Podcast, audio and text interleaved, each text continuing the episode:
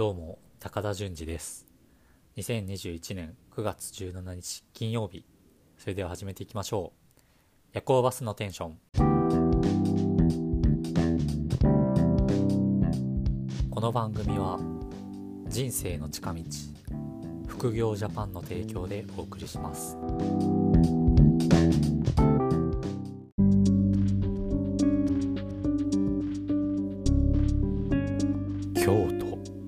大化編。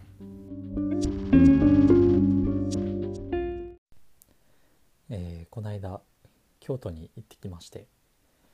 えーカレーとサウナに行きました、えーカレーはカレー製作所カリルっていうカレー屋さんでえっ、ーとなんかの SNS でちょっと見つけて行ったんですけど僕が写真で見たのはビーフカレーっていうのが月替わりカレーとして出ててでビーフ牛肉ですよね。牛肉がもうトロットロの牛肉がですね何個もでっかいのがゴロゴロ乗ってるカレーを見ましてもう期待通りの味でした。めちゃくちゃ美味しかった。で五香湯さんっていうサウナに行きまして五香湯さんいや良かったですね。で音楽も良かったです。休憩所みたいなところで休憩してたんですけどなんか Creepy Nuts とか僕が最近ハマってる羊文学とかなんかめっちゃ今っぽいいい選曲やなと思いながら休憩してました。バンダイさんにねこうその誰がこの曲選んでるんですかとかラジオ流してるんですか？これとか聞きたかったんですけどまあそんなこと聞けるはずもなく。まあそんなこと聞けてたら一人でポッドキャストやってないですからね。誰かに喋り相手頼んでますから。まあそんな感じで京都良かったです。で僕一個京都の人に怒ってることがあって。なんで関西やのにエスカレーターえー、と左側に立つねんって毎回思うんですよ。えーやっぱ都のね こう古から都として都の人間としてのこの自負があるのかとちょっと嫌みったらしく思ってたんですけどちょっと調べてみたら実はこの左側にエスカレーター左側に立つ文化ってもうほとんどがそうで大大阪兵庫奈良ぐらいなんですよねこの右側に立つっていう文化が。僕てっきり関西は右に立つ関東は左に立つやと思ってたんですけどめちゃめちゃ胃の中の蛙でした。使い方絶対間違ってますけど。本当に京都の皆さんすいません。もうめちゃめちゃお高く泊まってはるんやなとかすごい偏見を持ってたんですけど全然そんなことなかったです。失礼いたしました。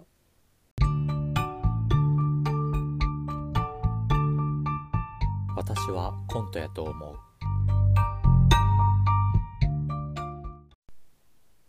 水曜日のダウンタウンがめっちゃ良かったっていう話をしたいなと思いまして。えっ、と今週ですよね、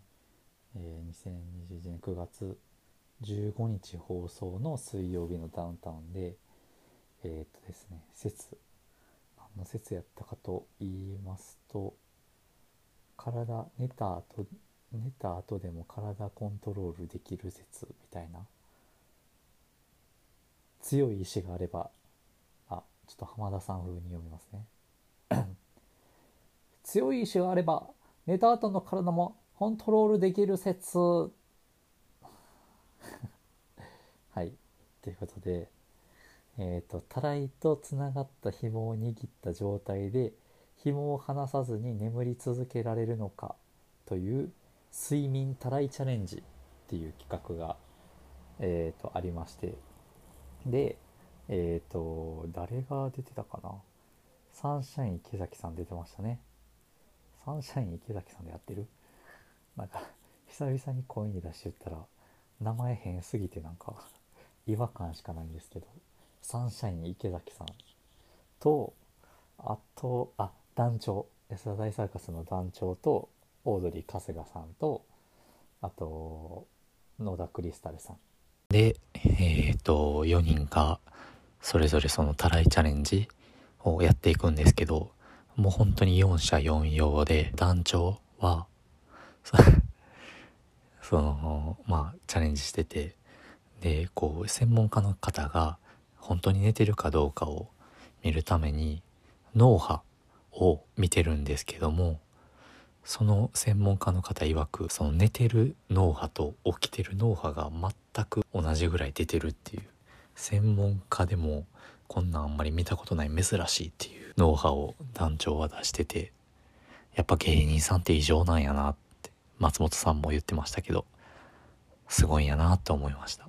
で池崎さんはたらい企画としては一番失敗やと思うんですけどたらいがねこうバーンって最後落ちるんじゃなくてスッと頭の上に乗るっていう。まあこれもさすが芸人さんやなという展開。で春日さんは企画をするために寝るっていうのが一個必要になるんですけど春日さんはスタジオで寝れなくて結果朝の6時を迎えて次の仕事に行ってしまうというね。これも春日さんらしい素晴らしいオチでして。で最後が野田クリスタルさんやったんですよ。で野田クリスタルさんも前の3人と同じようにたらいチャレンジをやるんですよ。で、えー、野田クリスタルさんは春日さんと同じでスタジオじゃ寝れないと思ってお酒を飲むんですよね。でベロッベロになって椅子に座ってもう本当にものの数分で寝てる脳波が出てもうお酒で寝てますから。たらいの紐をパッと離し離してでバーンってでもそれもめっちゃ面白いたらいの落ち方をしてもうめちゃめちゃ爆笑でスタジオとかも。でこれでまあ説立証ならずみたいな感じで終わるんかなと思ったら野田クリスタルさんが急に泣き出すんですよ。でなんかもうろれつも回ってなくてよくよく聞いたら野田クリスタルさんお酒めっちゃ弱いらしいんですよね。だけどスタッフさんがこのまま野田クリスタルさんが自分が寝れないとスタッフさんが帰られへんと思って無理して苦手なお酒を飲んだんですよ。でなんかめっちゃこう繊細な意外な一面が出てきてこう自分のために多くの大人が動いてるのとかを感じるともう申し訳なさでいっぱいになるみたいな話もされててすごいいい人やなって思って。でそれをねなんでかっていうのを野田さんがろれつ回ってないんですけど言っててもう俺は普通の両親に育てられたからって言っててで僕この時にすごい心が晴れやかになったというかことがありまして新入社員1年目なんですけどなんかよく育ちええなとか、ええとこの子やんとか、愛情を持って育てられてんなとか言われるんですよ。なんか、まあ住んでる場所とか、まあ一人っ子っていうのもありますし。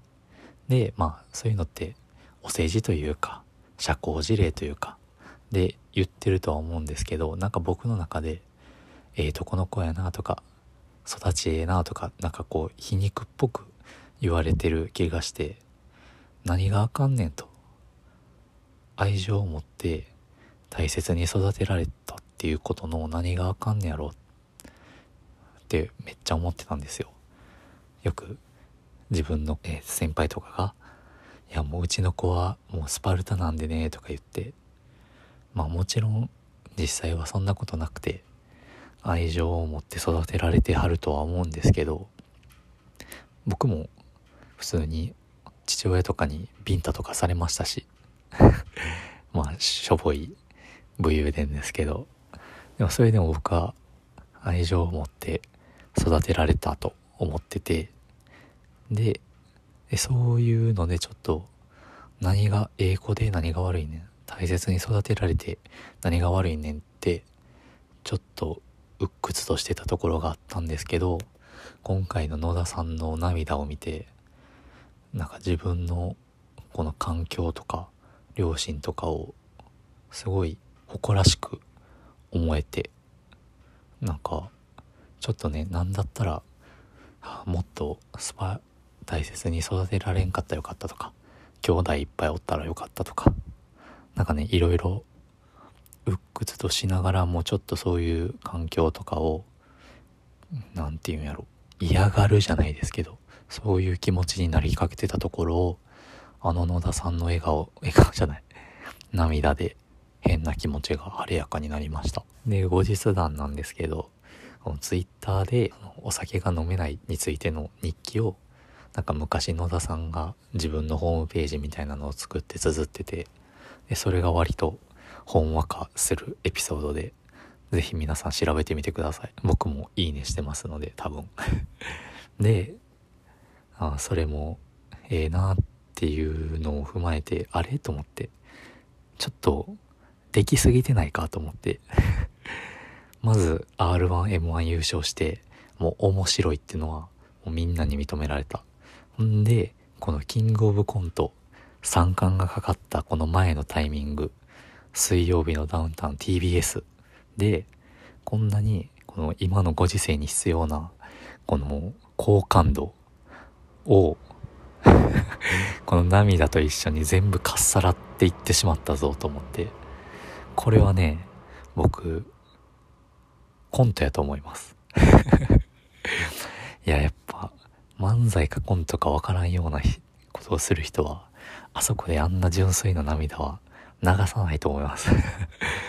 なんで僕はあの涙を信じません。信じないです。あれは。嘘やと思ってます。コントやと思ってます。まあでも世間的にはね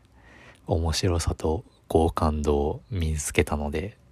是非三冠取ってもらって霜降り明星を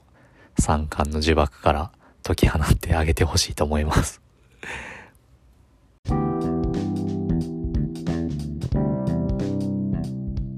夜行バスのテンションまもなくお別れのお時間です。すべてのメールの宛先は全部小文字でヤコバの104アットマーク gmail.com ヤコバの104アットマーク gmail.com